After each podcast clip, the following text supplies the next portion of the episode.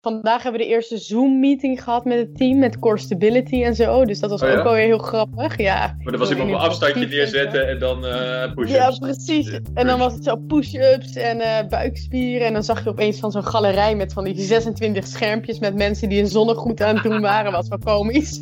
Alright. Ben jij ook de tel kwijt van hoeveel dagen je al in quarantaine zit? Wil jij weten wat er nog meer in de wereld speelt? Dan is Dit Wil Je Weten de podcast voor jou. Wij behandelen drie verhalen waar je in de, deze tijden helemaal niks meer over hoort. Verhalen die niet over corona gaan. Voorbij de headlines en het andere nieuws. Dus stop met scrollen, want dit wil jij weten. Billed as the fastest way to cross the surface of the Earth, Hyperloop represents the greatest leap in transport infrastructure. Nathaniel is in a committed relationship with a car This is the Great Travel Hack. Freek hier, het is een nieuwe Dit Wil Je Weten week. We komen weer netjes eh, vanuit huis. En hallo eh, Bart, Soraya en Maurits. Hey. Hoi, hoi. Ja, nou ja, er is weinig veranderd, hè, denk ik zo. ik zit Ah, ja. steeds in dezelfde kamer, dus Ja. eh, klopt. Dat zeg ik wel. Maar Soraya, jij hebt een tijdje niet gesproken. Jij, eh, voor de niet-vaste luisteraar, jij speelt in, in Ajax 1. Yes. Jouw leven ziet er natuurlijk wel heel anders uit nu. Ja, het is, eh, het is wel heel erg veranderd. Maar eh, ik vind ook, wij als topsporters moeten ons gewoon even aanpassen. Ook aan deze situatie. Dus eh, ik heb een thuisprogramma gekregen. Ben dagelijks gewoon bezig met mezelf mijn conditie op peil te houden. En haal mijn deadlines voor mijn studie voor het eerst. Dat klinkt wel heel...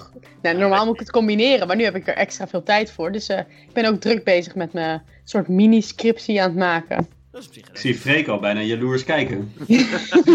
Sorry, Freek. Eh, dat, je een, dat, je, dat je een eh, thuisprogramma krijgt om te sporten. Ja, daar word ik eh, ontzettend jaloers van. Dan kan je me dat anders doorsturen. Eh, zeker. En dan wil ik ook wel een before- en after foto als je het hebt gedaan. Ja, nee, dat is goed. Ja, dan gaan we dat doen. En die, eh, die workouts doe je dan ook. eh word je ook nog gecontroleerd of je het allemaal echt doet of niet? Eh, we hebben zelfs een, eh, een groepje dat gemonitord wordt, eh, die in de omgeving Amsterdam woont. En ik, eh, die hebben een hart, hartslagmeter om. Dus door middel van een monitorsysteem die ze ook bij Ajax gebruiken, ehm, draag ik elke, elke training trouw mijn hartslagband met meter. waardoor het gewoon, ja, inderdaad gewoon gemonitord kan worden. Dat je Ja. gewoon je stappen hebt, bijvoorbeeld het meters, aantal meters maakt in hoge snelheden. En hoe je hartslag is. Dus dat je echt wel de prikkel krijgt iedere dag die je normaal gesproken ook zou kunnen krijgen tijdens eh, trainingen en wedstrijden. Mark Overmars kijkt mee. Ja, soort van. Onze bewegingswetenschapster, inderdaad. Nou ja, Bart en Maurits, bij jullie is waarschijnlijk alles hetzelfde. Ja. Ja, Ik ben sinds vorige week niet meer van mijn plaats gekomen. Nee. heel goed. Jij bent niet met je hartslagmeter om eh, naar buiten gegaan. Nee, dat, dat, eh, dat dacht ik al. Ik stuur jullie gewoon het programma allemaal door, jongens. ik vind het hartstikke Ja, leuk. eh, doe vooral. Ja. Zullen we het lekker hebben eh, over die trainingen? Interval, duurloop. Kunnen we ook inbellen? Dan kunnen we, ik hou denk ik de eerste vijf minuten vol, dan moet ik alweer afhaken. Maar eh lijkt me lachen. ja, of gewoon lekker- Ergens beginnen. Ik vind het hartstikke leuk. Of gewoon lekker Ik z'n stimulans. Ja, nou, eh, stuur, stuur, stuur me door. Ja, ik, ben- Ga ik doen. Maar, maar ik ben wel druk. Ehm, het, nieuws, het, was, eh, het was weer een week eh, voor coronanieuws. Het was de week waarin premier Rutte de Nederlanders bedankte. Maar ook zei dat we niet te veel moesten gaan hopen op versoepeling komende week. Het was de week waarin president Trump de financiering van de World Health Organization voorlopig opschortte. Tot hij het onderzoek naar hun aanpak van de coronacrisis heeft eh, binnengekregen. En het was de week waarin Andrea Bocelli voor 27 miljoen mensen voor de Dom in Milaan Amazing Grace tegen horen bracht. Maar goed, dat zijn allemaal dingen. Daarvoor hoef je niet naar deze podcast te luisteren. Wij gaan eh, voorbij de live blogs, voorbij de headlines en het nieuws eh, waar je niet zoveel over hoort in de media. En Maurits, vandaag beginnen we bij jou. Humans are meant to move around. That's what we do. But can we do it in a cleaner way?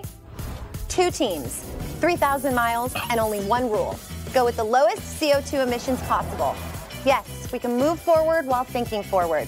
This is the Great Travel Hack.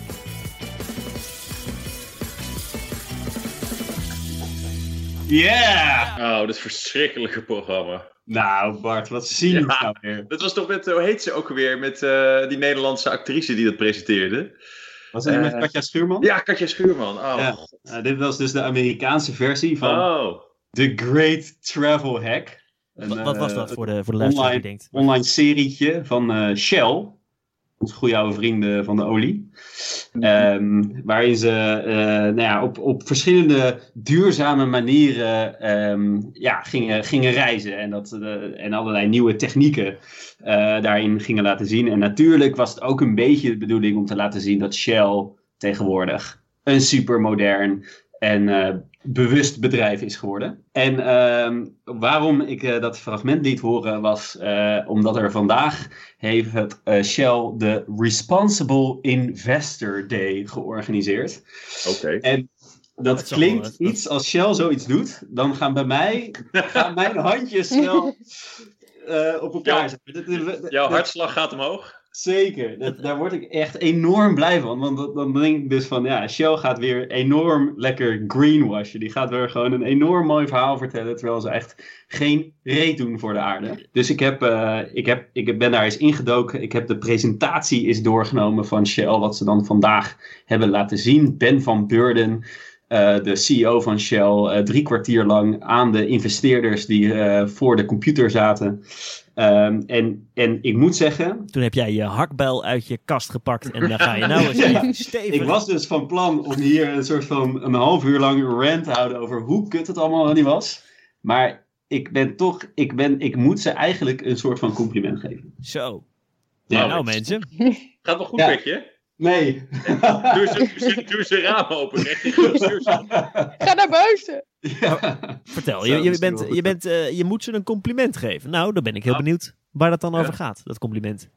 Ja, nou ja, kijk, het, het, het is een beetje een compliment omdat eh, Shell eh, van heel ver komt. Kijk, Shell is eigenlijk gewoon echt een kutbedrijf.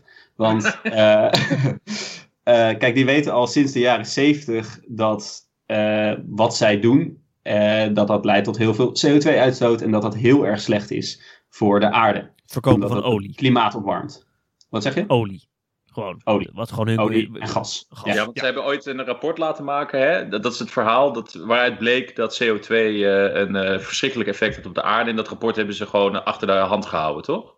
Zeker. Dus ze hebben, ze hebben heel veel informatie achter de hand gehouden. En daarnaast hebben ze ook de afgelopen zeg maar 30, 40 jaar bijna heel actief gelobbyd om eh, alles wat eh, voor beter klimaatbeleid streed in de politiek, om dat tegen te werken. Dus ze hebben echt, echt een slechte staat van dienst. In 2016 zei de, de, de CEO, Ben van Beurden, dus nog bijvoorbeeld ik pomp alles op wat ik kan oppompen om aan de vraag te voldoen. Dus ze hebben, zeg maar, ze hebben een hele slechte staat van dienst. En tot heel recent gaven ze er ook eigenlijk helemaal niks om wat er op aarde gebeurde. En vandaag was dus die Responsible Investors Day. En daarin lieten ze eigenlijk zien wat Shell voor ambities heeft als het gaat om klimaatbeleid, waar het nu staat. En hoe ze die ambities dus willen bereiken. Oké, en voor je En- daarop ingaat waarom ze, maar wat ze willen gaan doen. Waarom eh, komen ze daar nu mee, denk je? Nou, ik denk, ik denk om, dat, dat, daar zijn verschillende redenen voor. Maar de belangrijkste is dat Shell nu doorkrijgt dat er een wereld aan zit te komen die er gewoon echt anders uit gaat zien. Nederland heeft het klimaatakkoord. eh, de EU komt eh, met eh, de, de New Green Deal van Timmermans. De, de wereld gaat gewoon echt, echt veranderen. En dat is al, dat is al gaande. En als, als je als olie- en gasbedrijf relevant wil blijven, als je überhaupt zo groot wil blijven als Shell nu is, dan zul je iets moeten veranderen. Dus Ben van Beurden die zegt, ik pomp alles op eh, zolang er vraag is. Die heeft door dat die vraag er straks misschien niet meer is.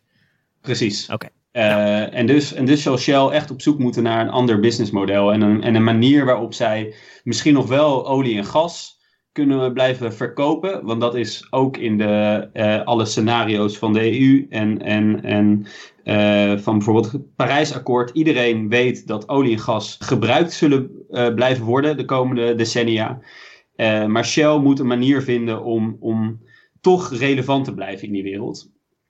En vorig jaar hadden ze al een vrij grote stap gezet door te zeggen: Oké, wij gaan onze, ehm, eigenlijk onze operations, dus onze bedrijfsvoering, gaan we zo inrichten dat we voldoen aan, de, eh, aan een van de doelen van het Parijsakkoord. Namelijk dat de wereld niet verder mag opwarmen dan 2 graden. Maar dat was het hoge scenario. En een van de mooie dingen die ik nu zag in, het, eh, in, dit, in dit nieuwe rapport, dat ze dus vandaag hebben gepresenteerd, is dat ze niet zeggen, nee, we, we, dat ze niet zeggen we doen het eh, be- beneden de 2 graden, maar we committeren ons aan maximaal anderhalf graden opwarming, eh, zoals dat in het Parijsakkoord eigenlijk heeft gestaan. Maar bedoelen ze daarmee anderhalf graden, zeg maar, wat ze als bedrijf zelf, hè, want ze, ze hebben zeg maar eh, pompen en ze hebben wat, eh, ze hebben olietankers, weet ik veel wat. Dus ze kunnen zelf hun eigen uitstoot verminderen. Of bedoel je dat ze zich eraan committeren dat ze niet meer olie gaan om, oppompen dan dat ervoor gaat zorgen dat we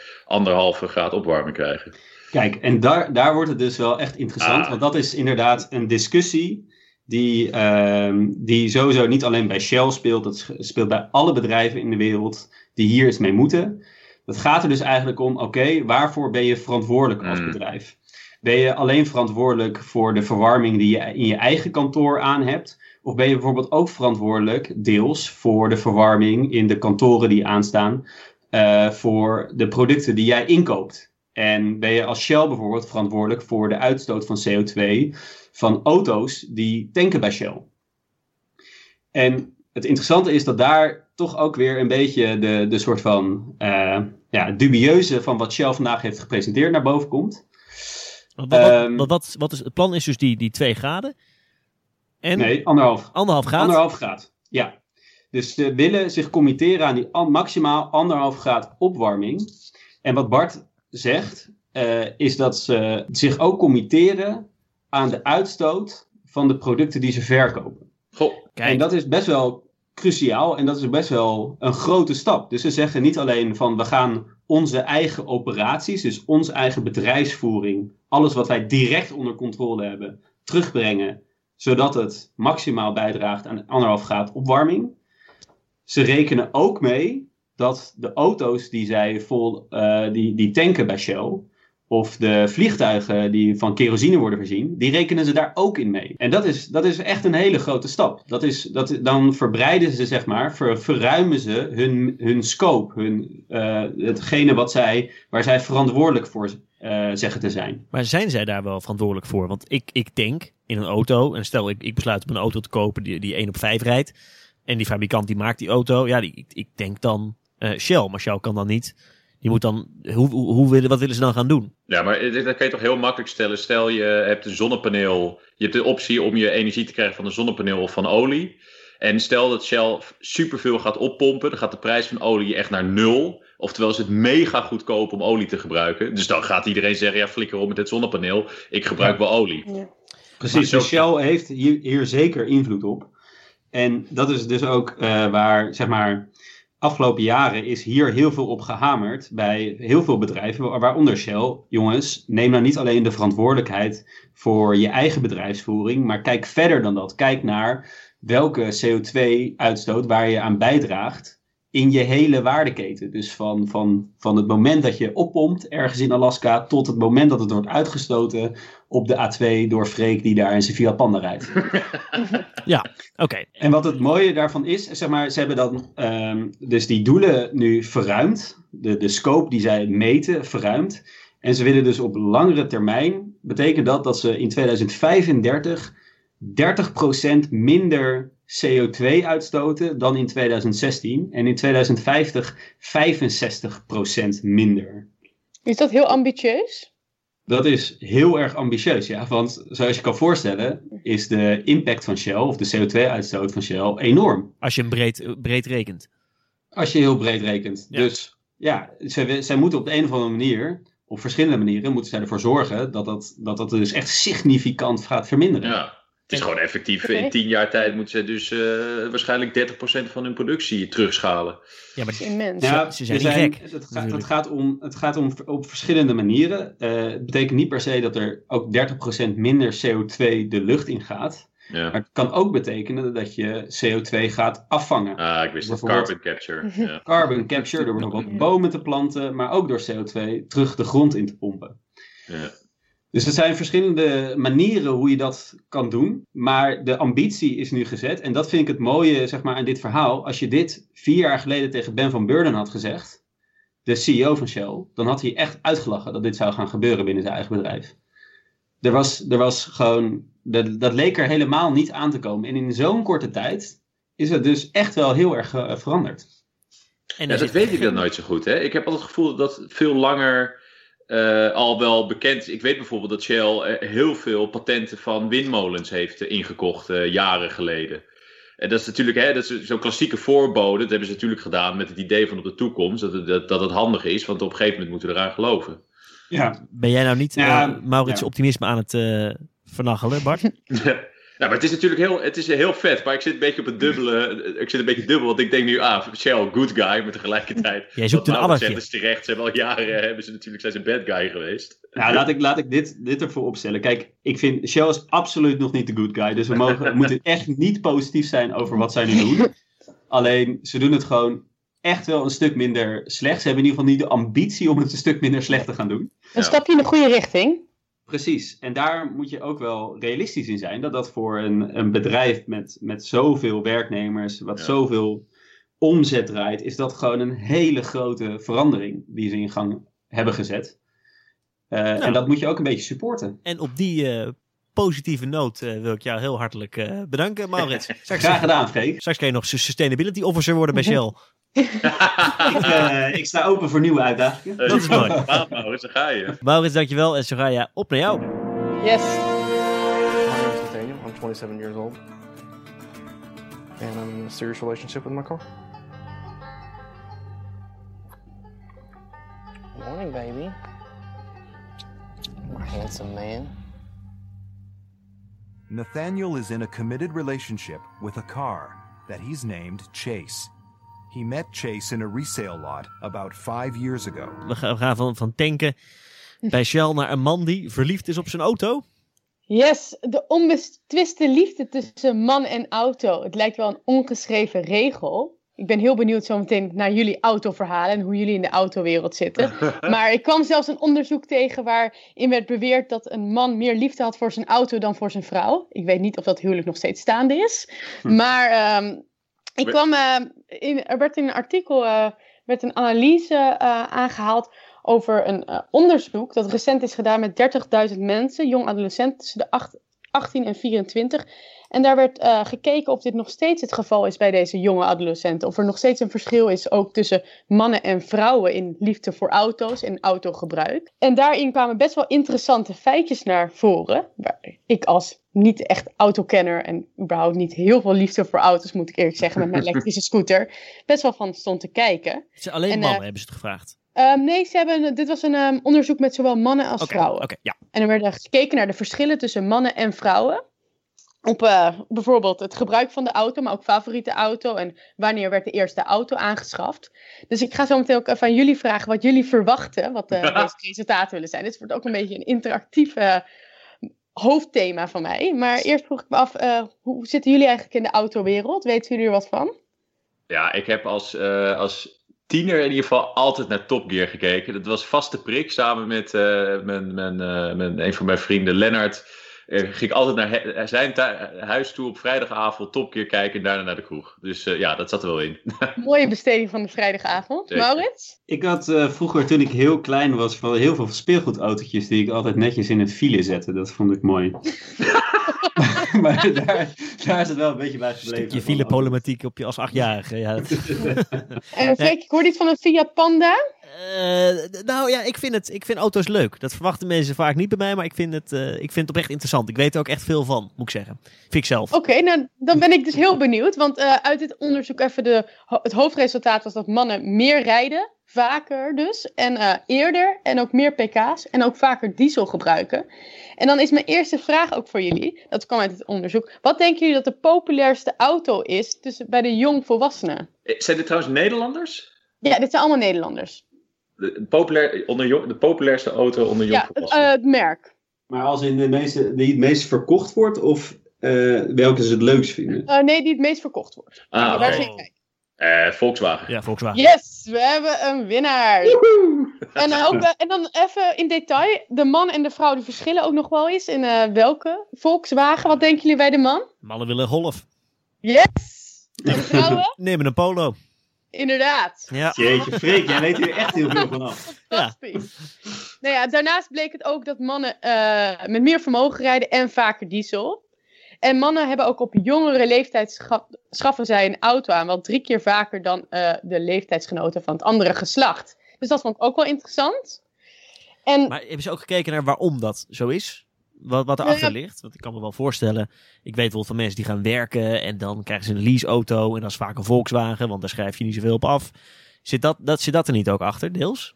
Mm, dat werd er niet eh, bij gezegd. Maar ik ging daar ook wel over nadenken. Van hoe komt dat? Kan het verklaard worden, de resultaten daarachter? Is het ook gewoon zo dat mannen dus meer affiniteit hebben met een auto? Of dat het daadwerkelijk gewoon belangrijker is omdat ze eerder gewoon een transportmiddel nodig hebben? Maar en ik vond het ook nog een hele grappige. Want er bleek dus dat ehm, mannen gemiddeld meer schadeclaims hebben. Maar desondanks kiezen mannen toch vaker voor een, alleen een WA-verzekering. Terwijl de vrouw veel vaker voor een veelvuldiger uitgebreide verzekering kiezen. Dus, eh, En er dat, is ook nog een soort van. eh, normaal gesproken wordt altijd gezegd dat, eh, dat vrouwen meer schade maken in de auto, toch? ja, misschien daarom dat Vooroordeeltje. afgenomen dat ze daarom een grotere, uitgebreidere verzekering kiezen. Maar uiteindelijk blijkt dus dat een man gemiddeld meer schadeclaims heeft. Maar er rijden misschien ook meer mannen in auto's. Dus zo kan het een beetje verklaard worden. Hmm. Ja. Maar ik vond het wel interessant. Dus het blijkt nog steeds dat de man toch iets meer affiniteit heeft met de auto dan vrouwen. maar ook- dus snellere auto's en duurdere auto's. Precies, dat blijkt. Want het is ook meer pk's en ook dus meer diesel. Dat vinden ze dus, eh, het blijkt nog steeds veel beters te zijn. Maar hebben jullie, rijden jullie eigenlijk allemaal auto? Eh, ik heb er geen, maar ik heb wel mijn eh, rijbewijs, ja. En eh, ik, eh, nou, ik rijd niet heel veel, maar... Nee. Jullie hebben... Nee? Nee. Ja, ik, wel milieubewust. Ik Nou, ik heb wel heel veel ervaring opgedaan met allemaal, zeg maar, met de grootste voertuigen die je mag rijden met je, met je B-rijbewijs. Want ik heb met mijn band heb ik heel vaak busjes gehuurd. En daar heb ik eh, in de, daarmee heel veel ervaring op gedaan met in de stad, in eh, Amsterdam rijden. Nooit schade gereden overigens, maar... eh, Oh, netjes. Dus Ja. jij valt niet onder deze mannen. oh, nee, nee, nee. Oké. nee, nee. Nee, ik, ik, Netjes, ik ben wel een paar keer met een oud Volkswagen busje op vakantie geweest. Oh ja. Dat is, eh, Volkswagen weer, hè? Ja, ja, ja, ja, ja, een enorm vervuilende diesel. Maar dat, die, eh, die is van mijn vader. Maar die ligt mij wel, dat is wel mijn favoriete auto. Het is echt zo'n kampeerbusje. Nee, ik ben... Ja, ik Dat is een beetje jouw spirit car. Dat busje is wel mijn spirit car, ja, inderdaad. Eh Maurits, ja, ja, ja, goede herinneringen ook, mooie vakanties met mijn toenmalige vriendin. Ach, ach, ja, zo, wat vliegt de tijd. Maar goed, dus ik ben wel eh, gevoelig voor eh, auto, eh, auto-emotie. Ja. nou ja, ik, ik, ik vond het dus heel interessant om ook in dit artikel dus te lezen dat, dat het nog steeds best wel een groot verschil zit tussen mannen en vrouwen. Ja, maar Terwijl- Zo- Soraya, laten we het nu dan eindelijk eens een keertje omdraaien. Want we hebben jou nu in de show als vrouw. Oké. Dus, dus eh, heb, jij, heb jij een droomauto? Daar ben ik wel benieuwd naar dan. Ehm, nou, ik denk dat ik zo'n Fiat, zo'n kleine Fiat met een open dak, dat Ja. zou ik wel echt gewoon, dat zou ik wel heerlijk vinden inderdaad. Ja, ja, klein eh, Italiaantje. Ja. En Ja, dan, dan nog even de, de, de, de kleur er Ja. ook bij, als je de kleur er ook bij zou mogen zeggen. Ehm, nou ja, mijn lievelingskleur is geel, maar of ik dat nou een mooie combinatie vind op een auto, moet ik nou betwijfelen. Dus, of een beetje oceaanblauw, ik, ik weet het niet. Eh, Ik denk crème bruin. Sorry, ik moest even nadenken. Visueel vermogen werd even op de proef gesteld. Ik ga voor crème bruin. Crème bruin, is ook wel heel specifiek. Nou ja, hopen dat als jouw carrière in het voetbal een beetje eh, hè, goed blijft gaan, dat je op een gegeven moment gewoon een autootje mag uitzoeken natuurlijk. Dat is... Ja, eh, precies. Dan, eh, dan zorg ik een beetje dat de getallen van deze analyse weer wat omhoog gekrikt worden richting vrouw. 300 pk en eh crème bruin graag. Nou, En op diesel. En een enorme diesel, ja. Zo. Goed onderzoek. Soraya, dankjewel. En ja, normaal gesproken doen we nu de, de Ver van je bed show. Dan gaan we op reis en dan pakken we het nieuws uit andere landen. Maar goed, op reis gaan, dat kan niet. Want eh, ja, we zitten toch allemaal wel erg vast eh, in het land waar we zijn. Dus wat we hebben bedacht, Bart, het is jouw quiz, is de Bart's Comment Quiz. Het, het, het idee is simpel. Eh, Bart, je hebt een comment uitgezocht. Ja, nee, inderdaad. ehm, het is natuurlijk, mijn gedachte was, wat is nou het eh, beste van nieuws? Nou, namelijk het commentaar van andere mensen op nieuws. Dus eh, ik heb weer een eh, comment uitgezocht. en dus hè, voor de luisteraar die dit voor het eerst meemaakt.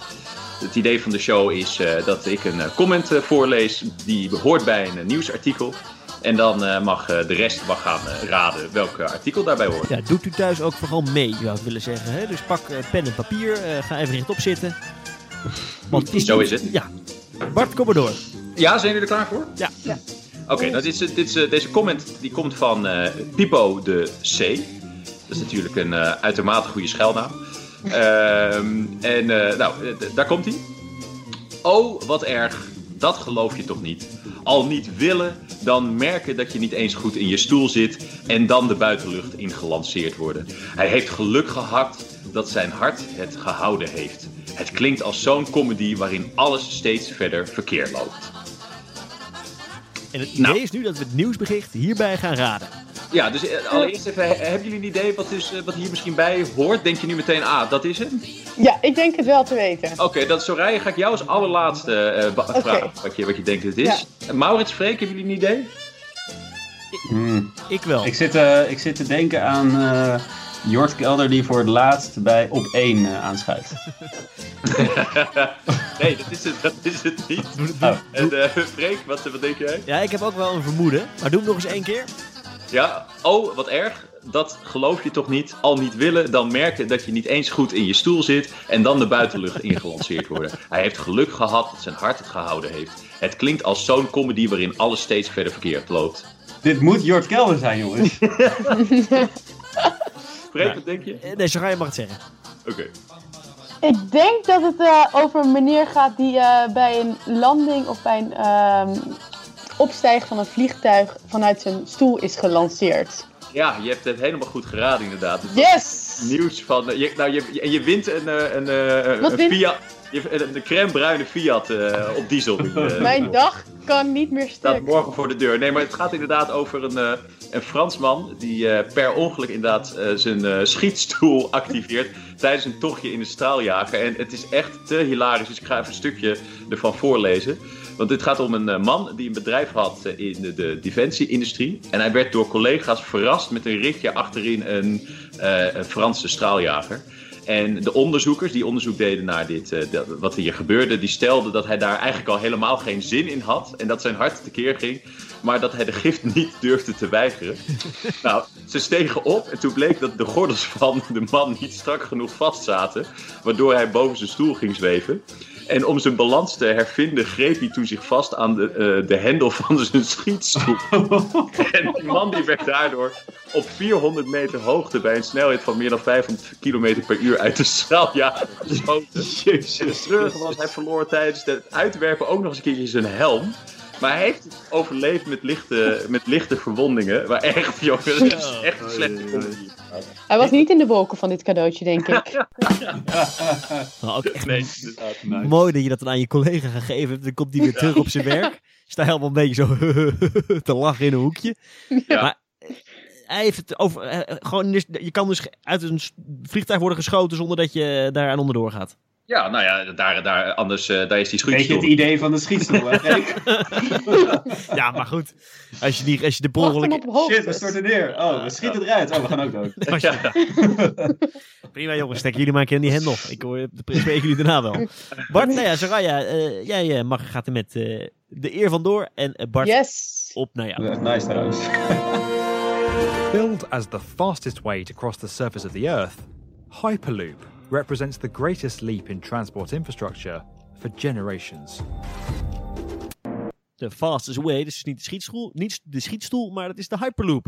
Ja, de Hyperloop inderdaad. Want eh, afgelopen week heeft eh, de provincie Noord-Holland samen met het bedrijf Hart Hyperloop eh, een eh, plan gepresenteerd om in 2025 de eerste operationele Hyperloop ter wereld tussen Nederland, Duitsland, Frankrijk en België te realiseren.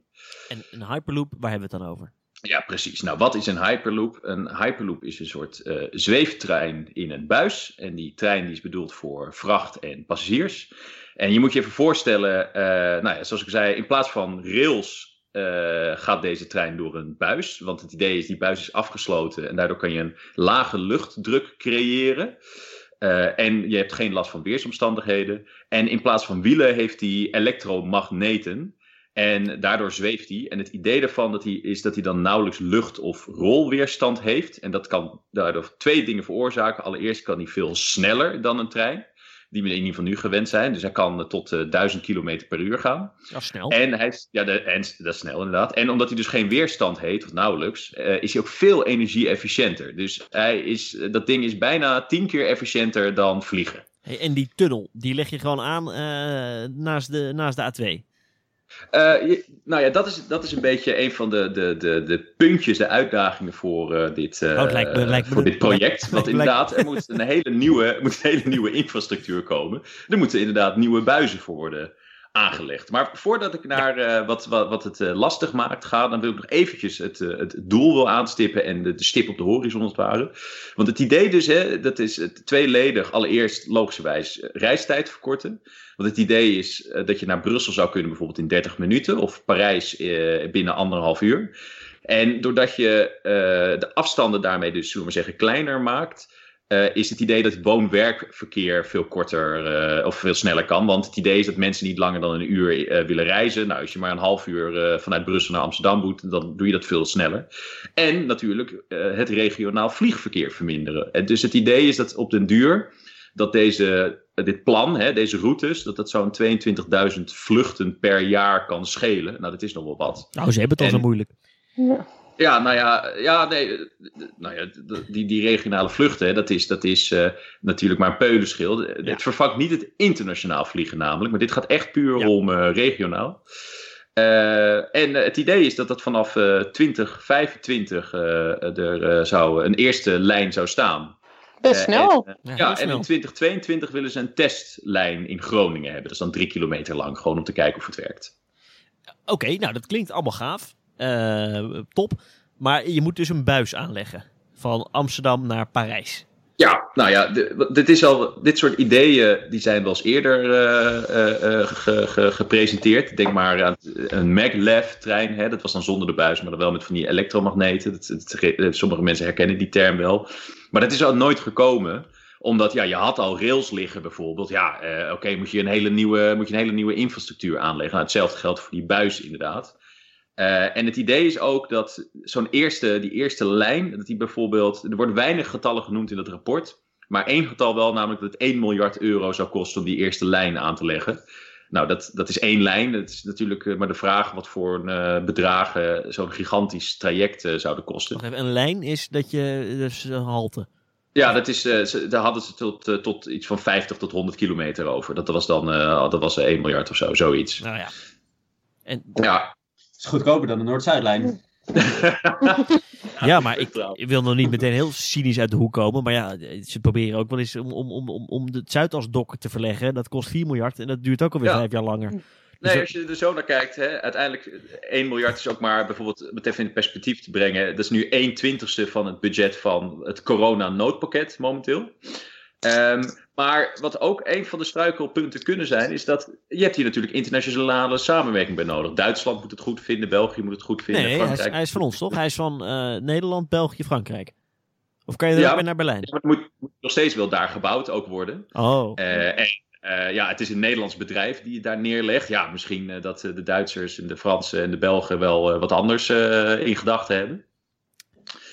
Eh, maar zo- zonder eh, om dat idee, eh, het is natuurlijk zonde om dat idee meteen onderuit te halen. Want ik vind, hij moet er gewoon komen. Maar ik heb wel een vraag. Ja. Eh, Wie als gaat je dat daar dan in zit en dat ding gaat eh, 1000 km per uur, ja. is, dat dan, eh, is dat dan gezellig? Of zit je er toch een beetje van, mwah, Dat- Achtbaan. ik zit me wel af te vragen dat, of dat ding überhaupt wel ramen heeft. Want, want hij zit dus in een buis. Die- Die buis moet dus ramen hebben. En de trein zelf ook. Die moet ook ramen hebben. en word je daar niet enorm misselijk van?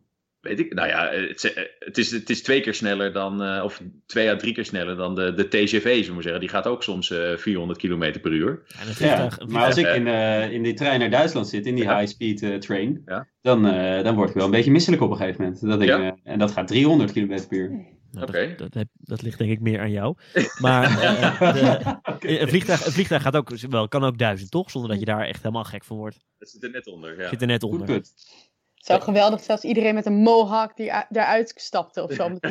Alle haren strak naar Ja, achteren. precies. Ja, vraag me af, zou je het raam open kunnen doen? Ja, precies. Hey, Bart, jij vindt dat hij er moet komen. Gewoon omdat Ja. je zegt, eh, ik vind het wel, eh, wel gaaf. Ja, nou ja, er, er, er, kijk, eh, er zijn een paar eh, dingen waarom ik denk dat dit er moet komen en waarom het ook er kan komen. Kijk, want die TGV, hè, de, de- we zitten echt tegen de limiet aan van de snelheid van eh, treinen. Eh, dus als we dat sneller willen hebben, dan kom je al snel op vliegen uit. Maar we zijn het met z'n allen over eens dat vliegen, nou, dat wil je eigenlijk zo min mogelijk doen. Uh, en, en, en, en, een auto kan je ook niet zo snel laten rijden. Dus dan is het meest logische alternatief is zoiets als zo'n zo'n trein. Ja, het is een infrastructuurinvestering die je moet doen, inderdaad. Maar ik, ik, ik vind het een fantastisch idee. Ik zeg, laten we het doen. Laten we ervoor gaan. Chaka. Dat, Chaka. Chaka. Dat, Ja. ja, laten we weer gaan En er is bouwen in dit land. animo voor dus. Nou, dit is dus gepresenteerd samen met de provincie Noord-Holland. Want uh, dat, uh, de berekening is, en ik heb geen idee hoe ze dit berekend hebben, maar dat dit plan ervoor kan zorgen dat de, de regio Amsterdam, zullen we maar zeggen, dat heel Noord-Holland, er een BBP-groei van 120% doorkrijgt. Dus we worden allemaal uh, meer dan twee keer zo rijk. Nou, oké, okay, ja, de, wie, wie, kan daar nou tegen zijn? Uh, Vind je erg hoor. Dus, dus, dus regio, uh, regio Amsterdam, de provincie Noord-Holland, die, is, uh, die is voor. Ja. En het zou toch ook zo vet zijn als fucking Noord-Holland de eerste in de wereld Ja, zou zijn die dit gaat poelen. Ja, want dit is het eerste bedrijf ook hè, die dit dus uh, wil uh, operationeel brengen. Het is, het is de eerste keer dat dit uh, gebeurt. Maar Elon, Elon is hier toch ook mee bezig? Ja, want Elon die had, die heeft ooit een uh, wedstrijd uitgeschreven hiervoor de inderdaad. En toen heeft dit bedrijf, dat Hart uh, Hyperloop, dus het Nederlands bedrijf, heeft gewonnen. Dus Ah. dit is de, de vervolg, het vervolg daarvan. Elon zit hierachter. Dus Elon zit overal achter. Heel goed. Nou jongens, laten we weer gaan bouwen in dit land. Hè. Laten we weer gaan werken aan onze toekomst. ik, eh, ik heb er zin in. Ik vind het een optimistische boodschap, eh, Bart. Ja. En, en dankjewel. Ja jongens, dan is het alweer tijd voor het nieuws van komende week. Nou, ik denk dat ik wel weet waar we het komende week over gaan hebben met z'n allen. Maar wat denken jullie dat het voor week wordt, eh Soraya? Wat, hoe, hoe, hoe zie jij hem? Nou, ik denk weer een week met heel veel eh, mooi weer. Nieuwsvrouw Soraya. En een andere positieve noot voor de Amsterdammers ook, is dat er waarschijnlijk een nieuw project gaat komen met 1400 deelfietsen. En als je het over reistijd hebt, zou dit project, dat eh, minstens twee jaar gaat duren, de ehm, reistijd moeten verbeteren van deur tot deur.